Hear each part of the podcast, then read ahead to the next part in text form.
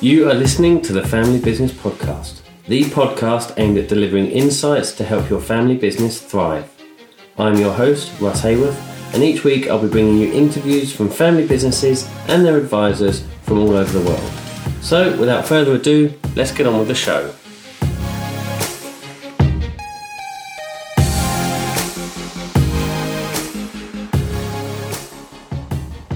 Hello and welcome to the Family Business Podcast. I'm your host, Russ Haworth, and this week I'm really excited to be joined by Steve Legler, who is a family family legacy advisor. Even um, hi, Steve, and uh, welcome to the show.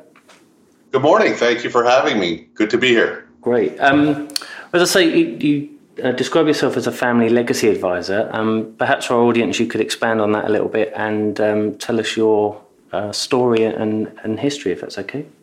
Sure. Well, I'll just I'll start with the title part. Is that when I started in this business, I called myself a family business advisor, and a couple of years ago, I decided to change it and refer to myself as a family legacy advisor. I'm much more interested in what the family wants to do in the future to preserve their legacy versus what business they had that created the wealth that the family has or what business they are running now. Okay. So that's that part. Okay, and um, just to clarify, as people may have picked up from the accent, you are not um, based in the UK. So, so whereabouts in the world are you? No, I am right downtown Montreal, Canada. Fantastic. I'm in a French-speaking part of Canada, but I uh, my first language is English. Sometimes I go to the U.S. and people say, "Oh, you're from Montreal. You don't sound like those other people I've met from Montreal." because most of the people around here, it's English would be their second language. Right. But it's, okay. Excellent. And so, c- can you um, just explain to, to our audience um, how you came to, to do what you do now? Sure, it's kind of a long story, and it goes back uh, 53 years when I was born, and I was the third child, but only son, born to uh, a father who was an immigrant entrepreneur who had started his own business. And uh, as his only son, it was quickly made apparent to me that my duty was to take over his business eventually. Okay. So I grew up with a path drawn for me uh, from which I never dared or decided to want to stray, and I just sort of followed along. It was the path of least resistance. So every summer in high school, I would go and work in the business, and then I uh, it was a, a steel fabrication business. Okay. So we were making towers for the utility companies principally. And so I, I worked in the shop, I worked in the office, I worked my way up. I did my bachelor's degree in commerce at uh, McGill University here in Montreal, went to work directly for my dad afterwards for three years. And then it was time to go do my MBA, which I did uh, at the University of Western Ontario, which is in London, Ontario. And uh, came back and expected to be, you know, ready to eventually take over the business. But a funny thing happened on the way back is that uh, within six months of my return, we had sold the business and gone from about 250 employees to four. Wow. And and two of us were named Steve Legler. So there was Steve Legler. You weren't allowed to call him senior, but Steve Legler, who went to go and spend more time on his hobby farm. There was Steve Legler Jr., that's me, who was left with, well, here are some assets that you have to manage, the proceeds of the sale of the operations, the real estate that we had kept, and some patented products that we had licensed. And uh, a secretary and our CFO who lasted another little while to, you know, wrap up the ends of the deal, and then he was gone. okay. So uh, I ended up, it was 1991. I was 27 years old and I was running a family office. However, back in 1991, the term family office had not yet been coined. Uh-huh. And I didn't really realize I was running a family office. I was taking care of odds and ends. So I had a job. I was paid. I had things to do. It was, I was okay at I was pretty good at it, but it wasn't really fulfilling. And so I, I ended up doing that for a couple of decades. And then I started to get a little bit bored with it. I had changed uh, the way I invested the proceeds to be more hands off instead of hands on, more a manager of managers and placed, you know, did asset allocation. And I stumbled upon a program offered here in Canada called Family Enterprise Advisor. that came out of the University of British Columbia in Vancouver, way the other end of the country. Uh-huh. And they had started offering this program uh, essentially aimed at people who were investment managers, bankers, accountants, life insurance salespeople. Um, to deal with their, to understand family business clients of theirs so that they could serve them better. Okay. And somehow I ended up attracted to this course, not being from the target audience of those that I just named, but I ended up on a on a flyer. I, I, ended up going down to Toronto and sitting in this room with all these people who fit that description, and I really didn't fit in with them. But the people at the front of the room who were teaching the courses on family dynamics and communication and facilitation with families and working on family retreats and family constitutions. That was a whole new world for me. Mm-hmm. I had not realized that that was a thing, that that was a, a career that people could do. Having grown up in a family business and also having married into another family business, so my my wife uh, comes from a, uh, a family business as well, mm-hmm. and they also had their liquidity event around 2000 and I saw how that family dealt with the liquidity event, how our family dealt with the liquidity event. And I was starting to learn about all the, the dynamics that go into how families deal with this stuff and how most families don't really know how to do it and they're not necessarily well served by a lot of their advisors to help them through these things. Mm-hmm. And that's where I sort of had my calling during that course to say, oh my God, this is what I was meant to do. Uh-huh. And so I finally figured out what I wanted to be when I grow up. But I, I, I was already 48. And Excellent. so, so that was about four years ago. Uh-huh. And, and ever since then, I have I've written a book called Shift Your Family Business. I write a blog every week on the subject. I have a lot of great feedback on my blogs. People are calling me a thought leader, and I don't really like that term, but I keep thinking and keep writing on the subject. And uh, it, it, it helps me to think through all of the stuff that I'm dealing with in my family, in my wife's family, and in client families that I have. Fantastic, and um, that's actually how I, I, came across you myself was um, was social media and then uh, your website and your blog, and um, uh, I have to agree um, that they are uh, very very good. Um, they, they, make very good reading. So um, we'll, we'll put a link in the um, show notes um, to your uh, to your website as well, so uh, people can read out a, a, bit more about it. Um, specifically, in, in relation to your work and um, some of the sort of theoretical side uh, around working with family businesses, the, the topic of today's show is the Bowen family system theory, um, which I know is something that you have researched and, and studied. Um, for those that aren't familiar, uh, I'm not overly familiar with it, c- could you explain what the Bowen family system theory is? Is it e- easy to do in a, in a, a podcast? It's it's not easy to do quickly. Uh-huh. However, let me just give you a, a, little background how I came across it. So in that Family Enterprise Advisor coursework, in the first module we did on family dynamics, we were taught that a family is a system. A family is a system. Okay.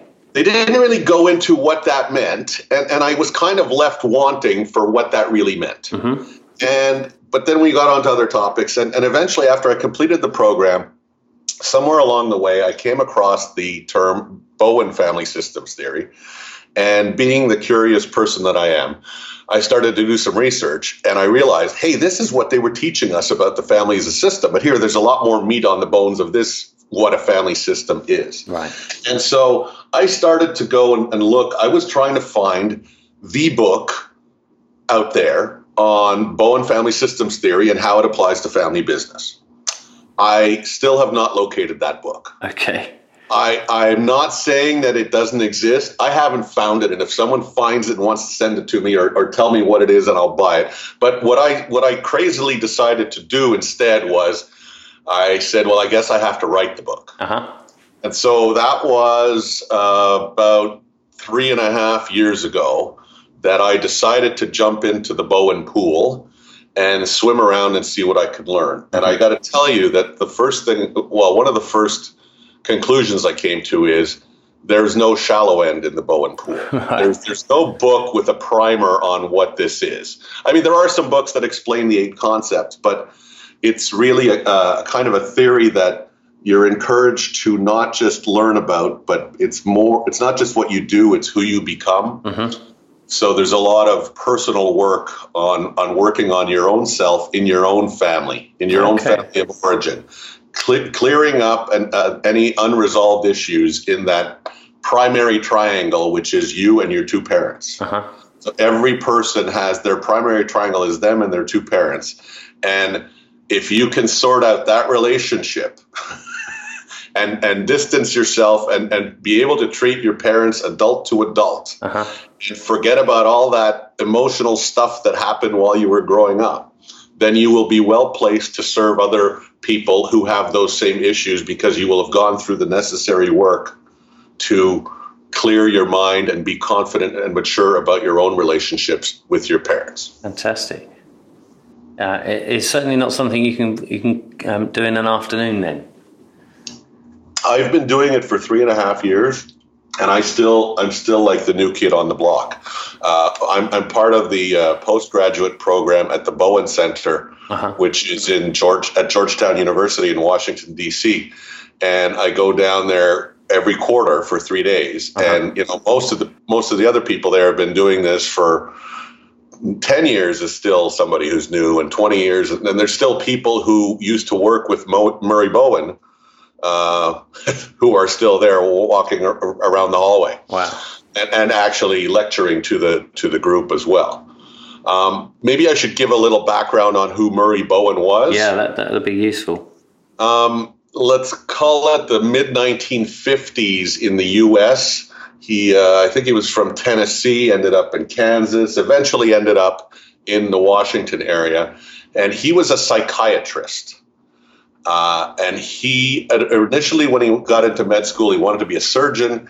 He ended up working with a lot of veterans who came back from World War II and realized they had a lot of problems that didn't need surgery, but that needed psychiatric work. And so he got in, interested in the in the more the the psychiatry end of things. Mm-hmm. And he ended up developing this theory that at the time Freud, I guess, was the big you know, guru in the, in the field of psychiatry. Uh-huh. And, and everything that the, the current medical model was that any problem in someone that someone had psychiatrically was between their two ears. Uh-huh. And that you had to go and figure out and help that person solve the issues in their head. And Murray Bowen said he had a different way of looking at it. He, he said humans are a natural system, just like monkeys and flocks of birds and schools of fish. And a lot of what the animal world does and how they react is automatic stuff based on their relationships. Uh-huh. So he said he his his theory was that the relationship between the people is often the cause of what's going on or, or the, the malfunctions or the or the, the, the problems that people need therapy for. Uh-huh. He, he ended up starting a, uh, a, tr- uh, a study that lasted a number of years where he was working with schizophrenics, typically schizophrenic teenagers and young adults. And he ended up bringing the whole family to live on the ward as a family, and he observed them and he had his students observing them, just observing them factually. This person did this, and then this happened, and, this, and they were able to determine that it, it's the reaction, it's the relationships between the people that cause the schizophrenia. Okay. To the point, to the point where he he got to the point where if the the parents would come and talk about a schizophrenic child, he would not treat the child; he would treat the parents. So wow. he would see the parents in therapy, deal with the parents, help them work on their relationship, and almost miraculously, but predictably by Murray Bowen, the child's symptoms subsided. and so so then he knew he was on to something and and so if it worked in the schizophrenic patients this same these same interactions go on at every level in every family in every group of people correct and so, being a family business person, and knowing how much the the family side of things. I always say that you know people talk about uh, the family business. Oh, the business failed, and, or why did the business fail, or why were they not able to transition the business from one generation to the other? Uh, usually, the reason things don't go well in a family business have little to do with business and have a lot more to do with family. Uh-huh. And so, coming into this. Uh, wow, there's this whole relationships of the family, and it's it's how the family relates to each other is a bigger determinant of success than how much money the business makes or what business the, what what business the family is in. Uh, I found that fascinating and, and deserving of more work. Yeah, absolutely. Uh, and uh, so that what you're describing in terms of the the, the Bowen theory is it's founded in systems thinking, isn't it? Which, which is a, a way of um, describing the relationships between people. Have I understood that right? Yes. So the, the it, at its at its essence is uh, a group of people are a system, such that, or insofar as if you change one person, you are changing the system. So if one person in the family decides to change the way they are behaving with respect to the other people in the group. That necessarily changes the whole system because the new equilibrium needs to be established. For example, the parents and the two kids, and they're functioning at a certain level and, and relating, and there's an equilibrium, and one of the children decides, I'm not going to do this anymore or I'm not going to put up with this anymore, or I don't want to work in the business anymore, whatever it is. They decide to change themselves. Now, typically, according to Bowen theory, the reaction from the rest of the from the rest of the people in the system is typically, "No, you're wrong. Don't mm-hmm. do that. Change back." And then, if you don't change back, you know there will be consequences. Yeah. Because the system loves the equilibrium, and and it causes anxiety when something changes that system and they have to find the new equilibrium. Uh-huh. And what Bowen was saying is if you can get one person to change and be strong enough, mature enough to withhold and stand to their own beliefs and hold that change, then the rest of the system necessarily has to adapt to the new reality that that person has changed. Mm. That's that's it at, at, its essence. It sounds so easy, but it's it's not. It's it's it's bare. It's it's it's not even simple. It's certainly not easy. Uh-huh. Uh, and so you mentioned the, the, sort of initial triangle, which is the two parents and, and the child. Uh, I, I, guess if you use an, uh, uh an example of somebody growing up within a family business and their parents are seen as the authority figures, the, the, pain point or anxiety could come there where the, the child is becoming an adult and wants to, to influence their own um, destiny and, and, perhaps take over some of that con- control. Is that is, would that be an accurate understanding of, of one of those um, systems? So one of the, the first, uh, depending on where you you pick up the Bowen theory and look at his list of eight concepts, either the first or the second concept is triangles, uh-huh. and and so that basically is that every relationship group can be broken down into triangles. And the easiest way to understand the relationships is to look at them on the basis of three people at a time. Mm-hmm. So if there's four people, uh, the two parents and the two kids, that's actually four triangles. And right. so if you want to figure out what's going on, don't try to look at all four of them together. Try mm-hmm. to look at each of the triangles and, and analyze it that way. Um, so typically in a triangle, there are two people that are on the inside that are together, and, and there's one person who's on the outside. That outside person may be the child in your example. Mm-hmm. And then they will, if, if that child wants to get more power, as you were talking about in your example, they would typically go to the one parent who would be most receptive to that idea, more likely mom, mm-hmm. and say, Hey, mom, can you get on my side here and let's work on dad to get dad to let me have more control over things. Yeah.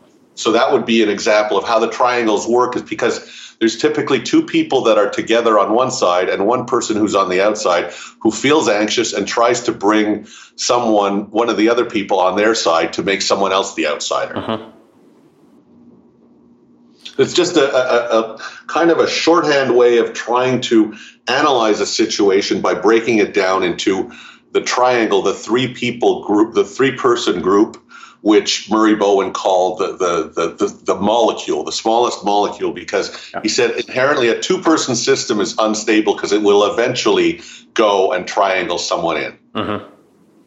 Yeah. Okay, so, so that's one of the concepts. You mentioned there's eight concepts, uh, and again, it may not be possible to, to cover all of these in a huge detail. Um, but but of the eight um, concepts, tr- triangles is, is one. Um, could, could you give some examples of the, the other elements to the, the Bowen theory? Yeah, so the, the, the major one is, is what Bowen called differentiation of self. Mm-hmm. And it is how a person can become as much a self as possible. And, and so the easiest word to use um, for lay people would be emotional maturity. Uh-huh. So he talked a lot about how essentially there are two driving forces in everyone there's a desire to be independent, and there's a desire to conform to the group. Uh-huh. And, and so everyone is always faced with those choices. Do I go out on my own?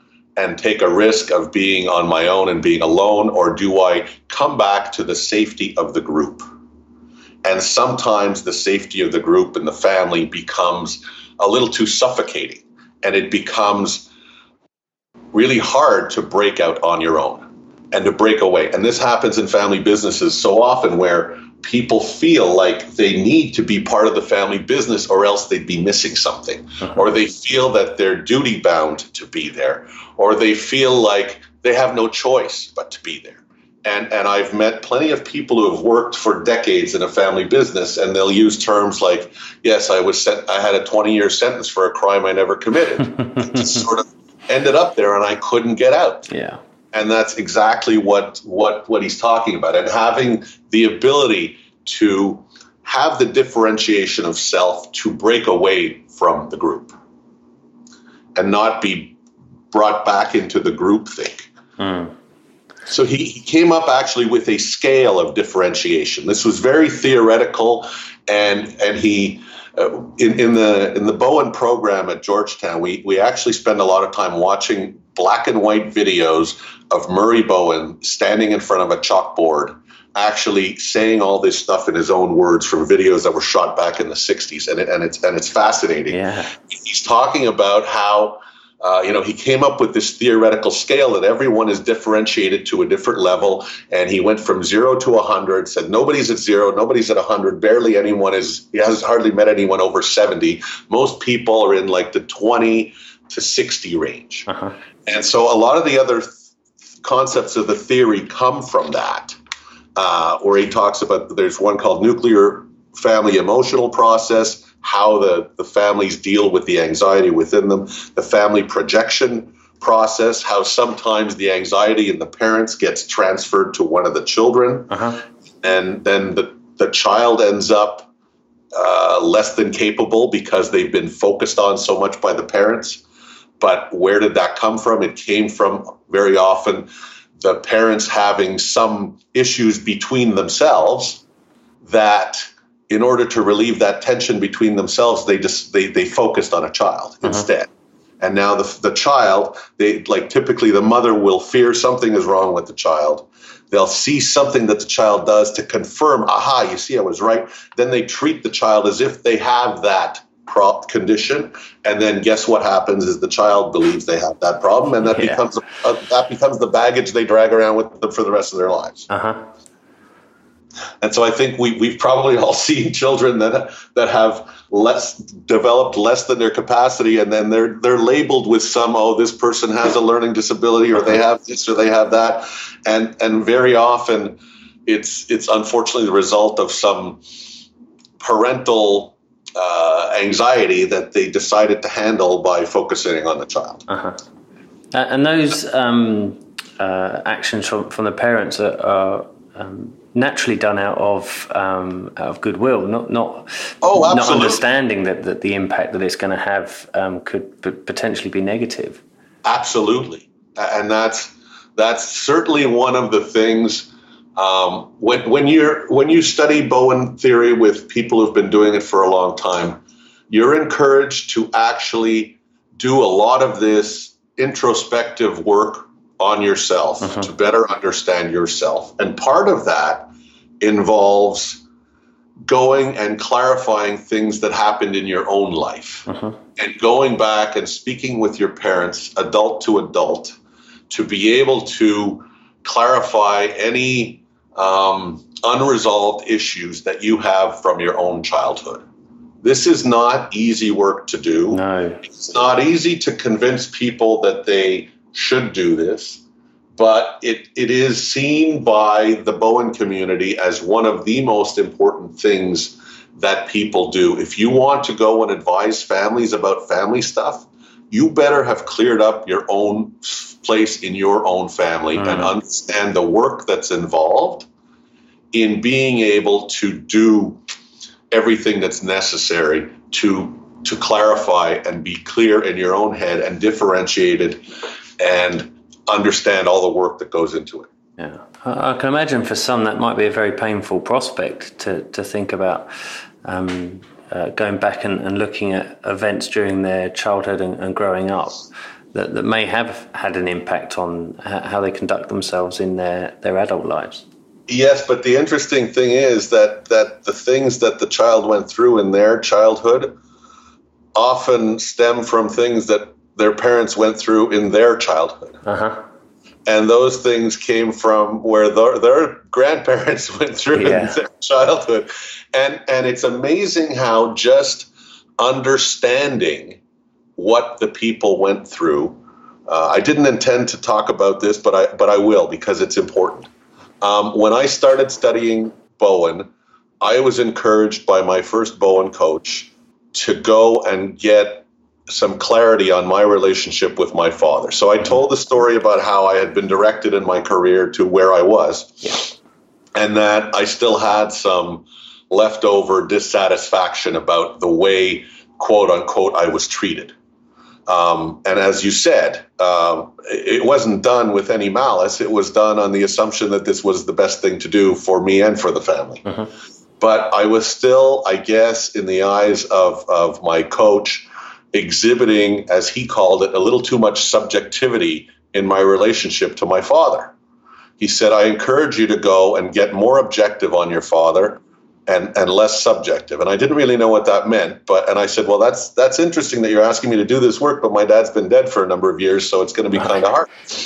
So apparently, uh, the Bowen people have found a way around that and said you should go and speak to the oldest surviving members of the family who knew the person. Uh huh. So, on that recommendation of my coach, I went and I spent a half a day with my aunt, who was eight years older than my father. And we spent time talking about the household that they grew up in and what it was like, and what it was like to live in the household with my grandmother and my grandfather.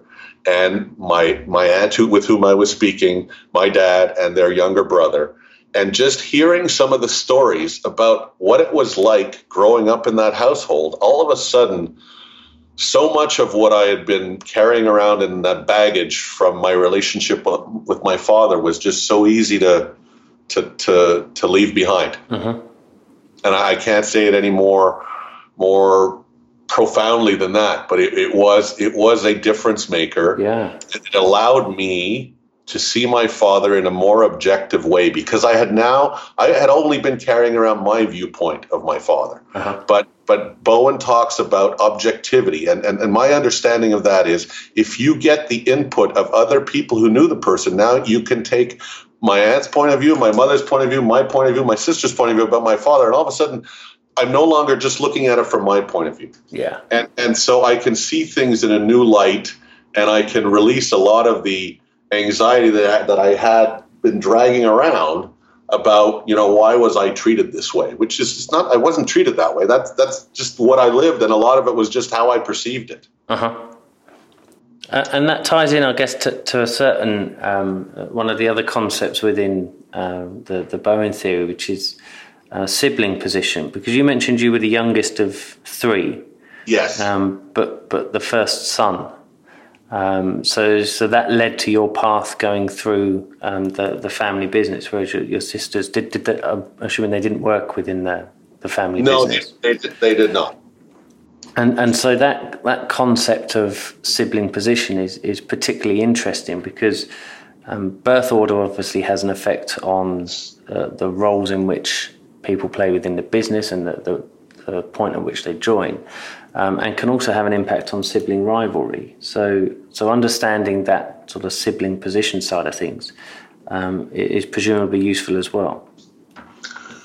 Yes. So so Bowen originally came up when, when I, I think his first uh, publication of the theory, he talked about, I think, six concepts, and it, it, it eventually got to eight.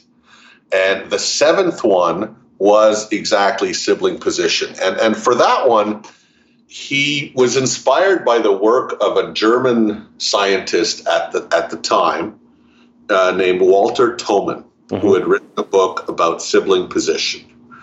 And Bowen became so fascinated with this t- talk about all the different sibling position because it's it, it fit so nicely with so many of the things he was studying. So he he doesn't take credit for the work on the sibling position, but he he liked it so much that he adopted it as one of the concepts. And it's it's really interesting. Uh, the, the problem with these theories is that some people will hear about it and assume that, oh, well, there's a cause and effect relationship uh-huh. here. So the theory says that the oldest will always be this and the youngest will always. It's not about will always be, right. but we're talking about tendencies and and general characteristics that that have been observed in, let's say, a majority of cases. Uh-huh. And so when I meet with a family, you you better believe that when I start you know, listening to the stories of who's who and trying to get a feel for which person is occupying which position and who's doing what and where the problems are. I mean, I'm I'm thinking sibling position all the time. Mm-hmm. It's because so often it is a great, uh, let's say, shortcut way to try to figure out what's probably going on. Right. Now, the danger is to like take that and take it to the extreme and carve it in stone and say, uh, because of this, then that. It's it's rarely that. But in terms of getting a picture of what's going on and why the relation, you know, you're hearing about oh my relationship with my brother, and it's like okay, is it just the two of you? Which one of you is older? No, there's also an older sister, and she. And all of a sudden, things you can put the the family situation in context uh-huh. much more quickly when you understand the sibling position. And actually, that that brings us to a point that I, I almost forgot and, and and really needs to be brought up when you're talking about Murray Bowen. Um, drawing the family diagram. Mm-hmm. So what many people now and I I call a genogram or a genogram. Yeah. That is the key to starting to understand any family. Mm-hmm. And and in the Bow, everyone who is studying Bowen has drawn their own family diagram or genogram many times. Uh, when when we're in the postgraduate program in the afternoon, we have little supervision group sessions with uh, three or four students and and a supervisor, and we take turns going up to the board and we draw our own family diagram and then there's uh, like kind of a q&a we talk about what's going on here with my wife and oh well she's the fifth born in her family. And so and there's we're always talking about people uh, from the perspective of, of who they are in the family tree. Uh-huh. so that you understand. And, and so you'll often get questions from a skilled bowen person saying hmm i wonder how much the fact that you know your grandmother grew up at this time over here and she was the oldest and and her mother died so she ended up taking care of the kids and so that's how she became and then how did that transfer to how your mother became the way she was and then how did that you know and all of a sudden you're realizing and you would never be able to do or understand any of this if you did not draw the family diagram uh-huh. and understand actually how the different pieces of the puzzle fit together. Because there's so much that comes from the generations before that we don't really realize. Mm.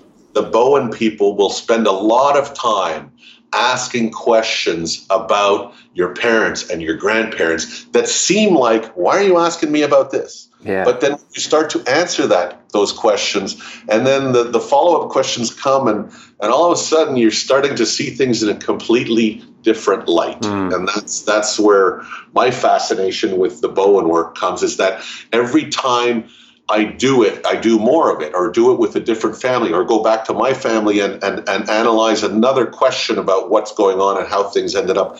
All of a sudden, the theory gives you some some structure of, of understanding why certain things are the way they are. And, and, and it's only once you can understand how things got to be where they are that you can really start to figure out where you're going to go with it. Mm. If you don't know how something got to be the way it is, it's hard to treat it. Yeah, completely. Uh, and I guess um, j- just thinking about my own um, family, I'm, I'm not. Um, it, uh, I'm in a family business, but it, it's uh, not my family. I've, I've, joined a family business. Um, but but with my own family, I consider my grandparents to be elderly people because I've only ever known them as elderly people. Yet I've never really taken the time to understand their childhoods and their upbringing and adolescent years and early adult years into when they started a family. And you, uh, it may just be me, but I think you, you kind of take for granted the fact that um, the, the people in your family have, have grown up and been through um, similar and, and, possibly very different experiences to your own, which has shaped the way that they treat you, which is shaping the way that you then treat people, uh, and it, is all in, interlinked. Russ, now you know. Now you have your homework. Yeah, absolutely. Go, go, go and spend some time with your with all your oldest surviving relatives and ask them questions about what it was like when they were growing up, and you will start to see them in, new, in a new light. Yeah. You'll understand your parents better. You'll understand yourself better. Yeah, fantastic. Um, that, Following work that I did with my with my aunt about my father, um, I, I decided to take a similar tack with my mother. Uh-huh. I, was, I was taking her on a six hour car ride to go to the graduation of, of uh, one of my nephews and I said, uh, "Mom, uh, there's some questions I want to ask that I've never asked, but you know what? I was asking stuff about Dad, so I'm curious." You wouldn't believe the things I learned about my mother and her childhood and her early married years when my sisters were born and she was living with her in laws, and the stories that she told me. Um, it was eye opening. Yeah. It, and, and for the price of asking a couple of questions, there's a whole education and and an ability to shine a light on stuff from your past which is which has affected you all your life which you maybe never realized. Mm. yeah it, it's certainly on my to-do list now. Um, it, it is uh, I think it'd be quite exciting to, to find out about the, the history of it all. Um, g- going back to the, uh, the, the the blog you wrote on um, the Bowen family system theory. There's a particular uh, comment in there that I, am interested in, um, sort of perhaps expanding, um, where, where, you state that the hier- hierarchical leadership models are being replaced by distributive leadership uh, models. And I'm interested in the application of that to family businesses, given that the nature of a family is hierarchical. You've got parents, then children. Uh, and so that shift from a hierarchical leadership structure to a more distributive one, um, do you think that's more challenging within a family organization? Uh, absolutely. I mean, that's so. Let me just go back. The, the, the blog that you're referring to, I had written back in, I think it was April this year. Yeah. I was attending a conference that the Bowen Center put on they put on a spring conference every year, and the and the, the, the theme this year was about Bowen theory in organizations. So Bowen theory is used a lot in in uh, in therapy, and the, the, clergy use it with their congregations. But there's also a, a significant amount of people trying to do just corporate consulting, understanding people in leadership roles and helping them understand themselves. and so during this this conference, there was a bunch of different speakers going up and talking about different aspects of, of Bowen theory, and I was taking notes like crazy uh, on the assumption that, well, if I'm going to write a book, sometimes notes will come in handy. Uh-huh. And so, one of the things that that uh, a couple of the notes that I wrote down that I mentioned in the blog was collective intelligence requires diversity of opinion. Uh-huh and and think of that in terms of a family business. Yeah, and, and in terms of the differentiation of self um, concept as well. Um, yes, on that, absolutely. That not everyone is there's there's you don't want to have groupthink. You want to yeah. have a bunch of different opinions to get the best of everything. And then the, the question you're asking about hierarchical leadership models that has nothing to do with Bowen. That's that's what's going on in society. Like, uh-huh. and people are lamenting the fact that fewer and fewer children are choosing to go into the family business. And why is this? And this is a terrible thing. And why? You know, how do we fix this? Well, a lot of it is that the younger people today. Uh, the, the hierarchical you do this and i'm the boss and i tell you what to do that that doesn't wash uh-huh. anymore and we see it even in things like uh, sports teams. You know, the, the kind of coaches that were successful back in the 70s and 80s who laid down the law mm-hmm. and yelled at the players, they might have been successful then. If you take those same people and put them in charge of a team now, it won't work. Society doesn't work that way anymore. And so when you take the the older entrepreneurial father who built this business because he knew best and he knows best and he's going to tell everyone what to do.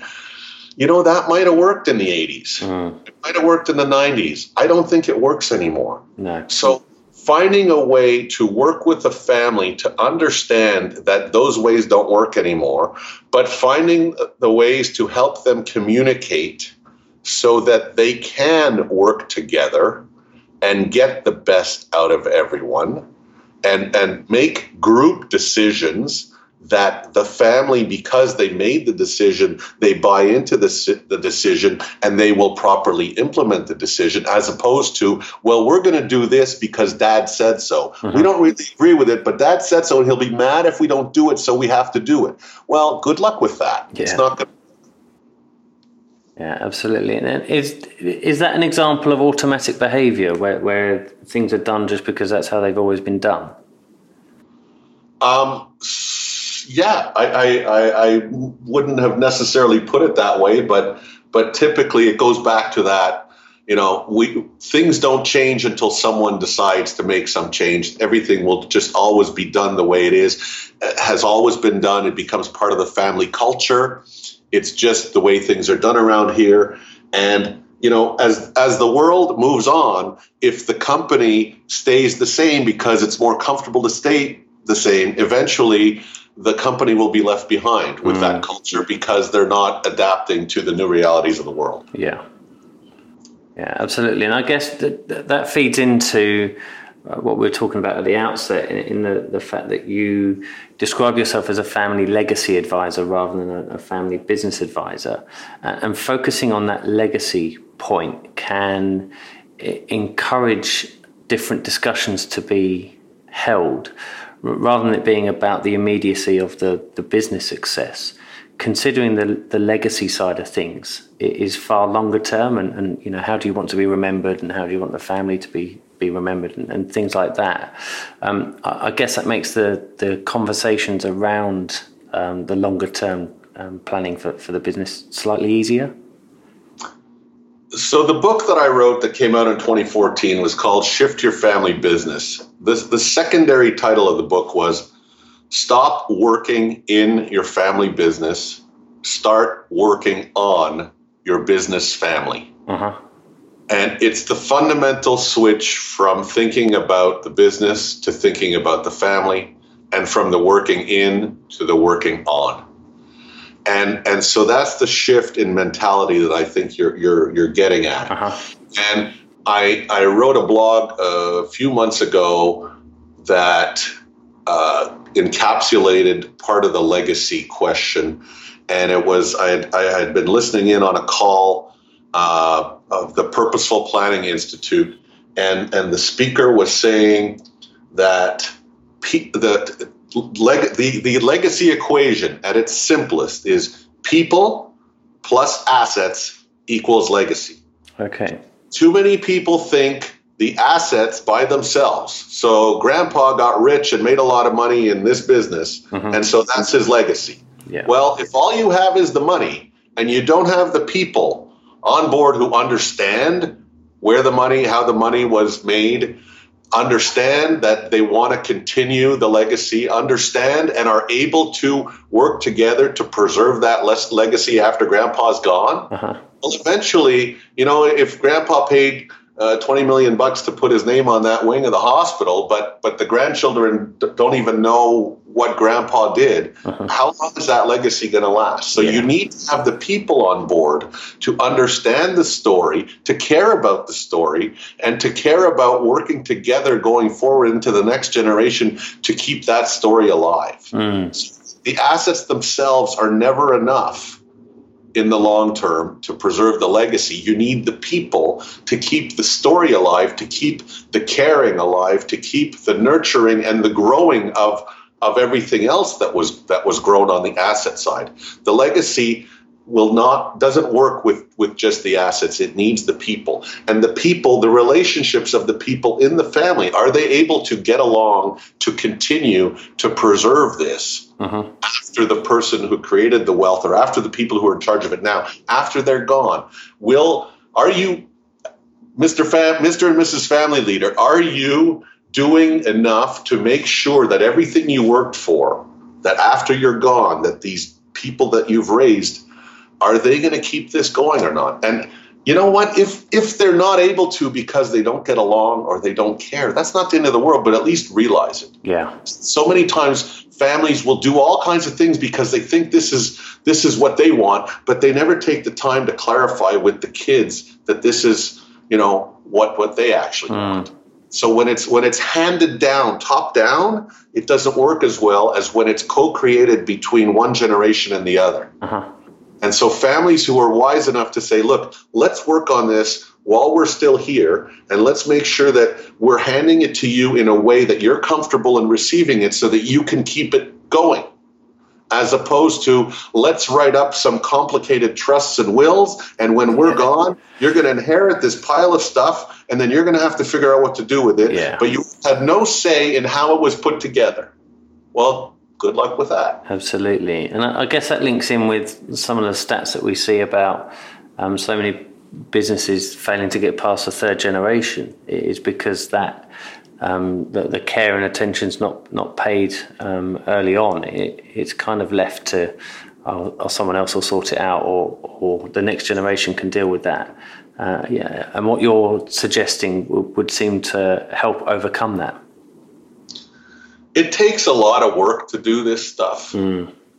It, it really does. So the fact that most family businesses don't make it to the next generation, there's all kinds of reasons for that, and and and it's not always you know people chalk it up to failure and they, they try to throw these stats at their at their clients and say Mhm. well if you don't do this look you're going to be one of those that that fails I, I don't i don't like to look at it that way i don't like to to throw the stats in front of families. Mhm. i like to try to figure out where the family is and what they want to do and and try to help see if it's realistic so the parents will will express a desire to do something.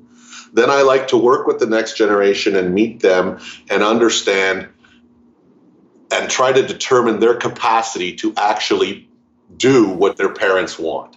And if the if the if there is capacity and ability to work together to do that, then let's work together with both generations and figure out how it's going to work.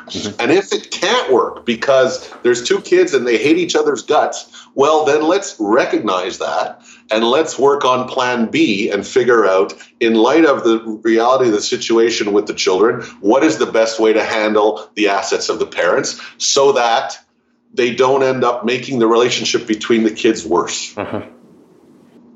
And so my my bias is always towards preserving the family harmony. Uh-huh. And and if there's a business and handing it down to the next generation is going to screw up the family harmony, well, then let's look at ways that maybe we can sell the business or do something else or have one person take over the business and one person do. Something. But let's not let running the business screw up the family. That's my bias. Yeah. I like that. So, so if you were, my, my next question was going to be if you had one tip um, to, to pass on to, to families, but based on um, your own experiences, um, would you say that was it? I know it's difficult to say one tip, but um, well, no, I, I, I, think the one tip would be um, start the conversations with the next generation. Don't don't do that. I, I drew all this stuff up with my accountant and my lawyer, mm-hmm. and you'll find out about it after I'm dead. Yeah. Or, well, here it is, and I'm not changing it. This is what it is. I mean, if you can develop um, your your estate plan and with with the people who are going to be inheriting it, don't please don't just do it with your lawyer and your advisors and then present it as a fait accompli mm-hmm. after. Yeah. Because, uh, or if you've already done that, you have a chance to have a discussion with them and show it to them and explain it to them and get their feedback. And hopefully, if if you learn that the way you've drawn it up doesn't really fit with them, please change it. Mm.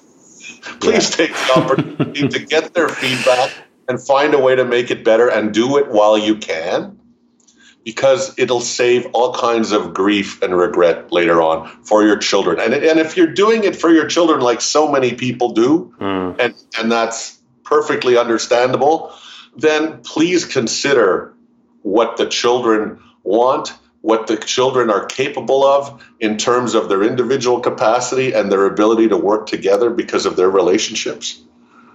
Please, that's my one wish is that families would have the important discussions so that when the discussions can no longer be had because somebody's not around anymore, that they're glad that they had them in advance mm-hmm. because they prepared things in a logical way that that makes the family harmony uh, not an issue. It, it's because it was decided as a family, and so the death of the parent was just another event, and, and everyone knew what was going to happen after that. That, that. that the death of the parent does not become an inflection point that drives everything in the wrong direction. Uh-huh.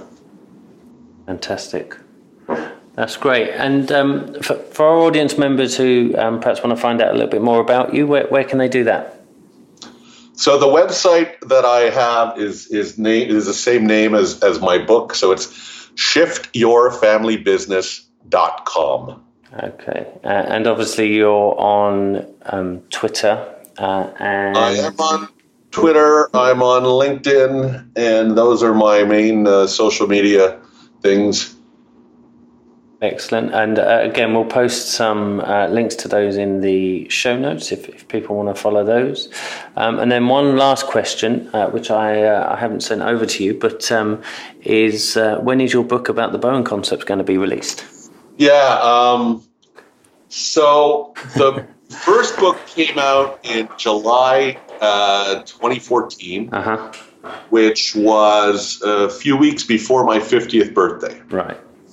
And so I kind of had this loose time frame of in another five years there'll be another book. Right. So I'm working toward. I, have got less than 24 months now till I turn 55. So. Uh-huh. Uh, that, that's why I've been thinking about this a little bit more.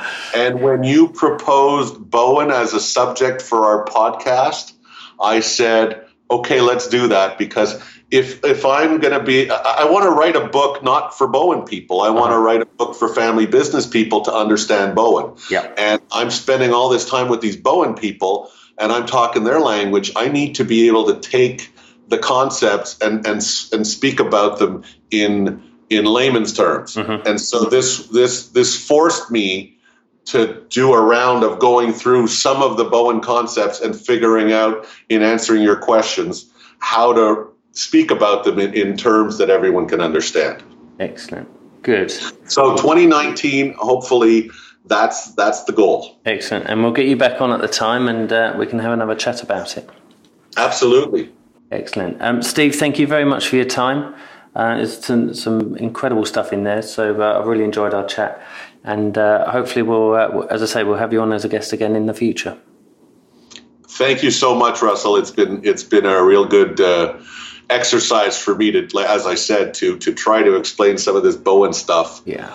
Uh, to non-Bowen people. Fantastic. And, and, I hope they've I hope they've learned something and found it useful and and become intrigued. I'm sure they will.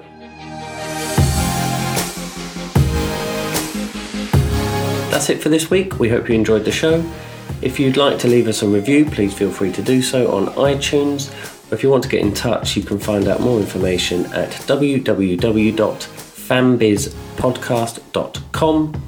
We'll see you again soon.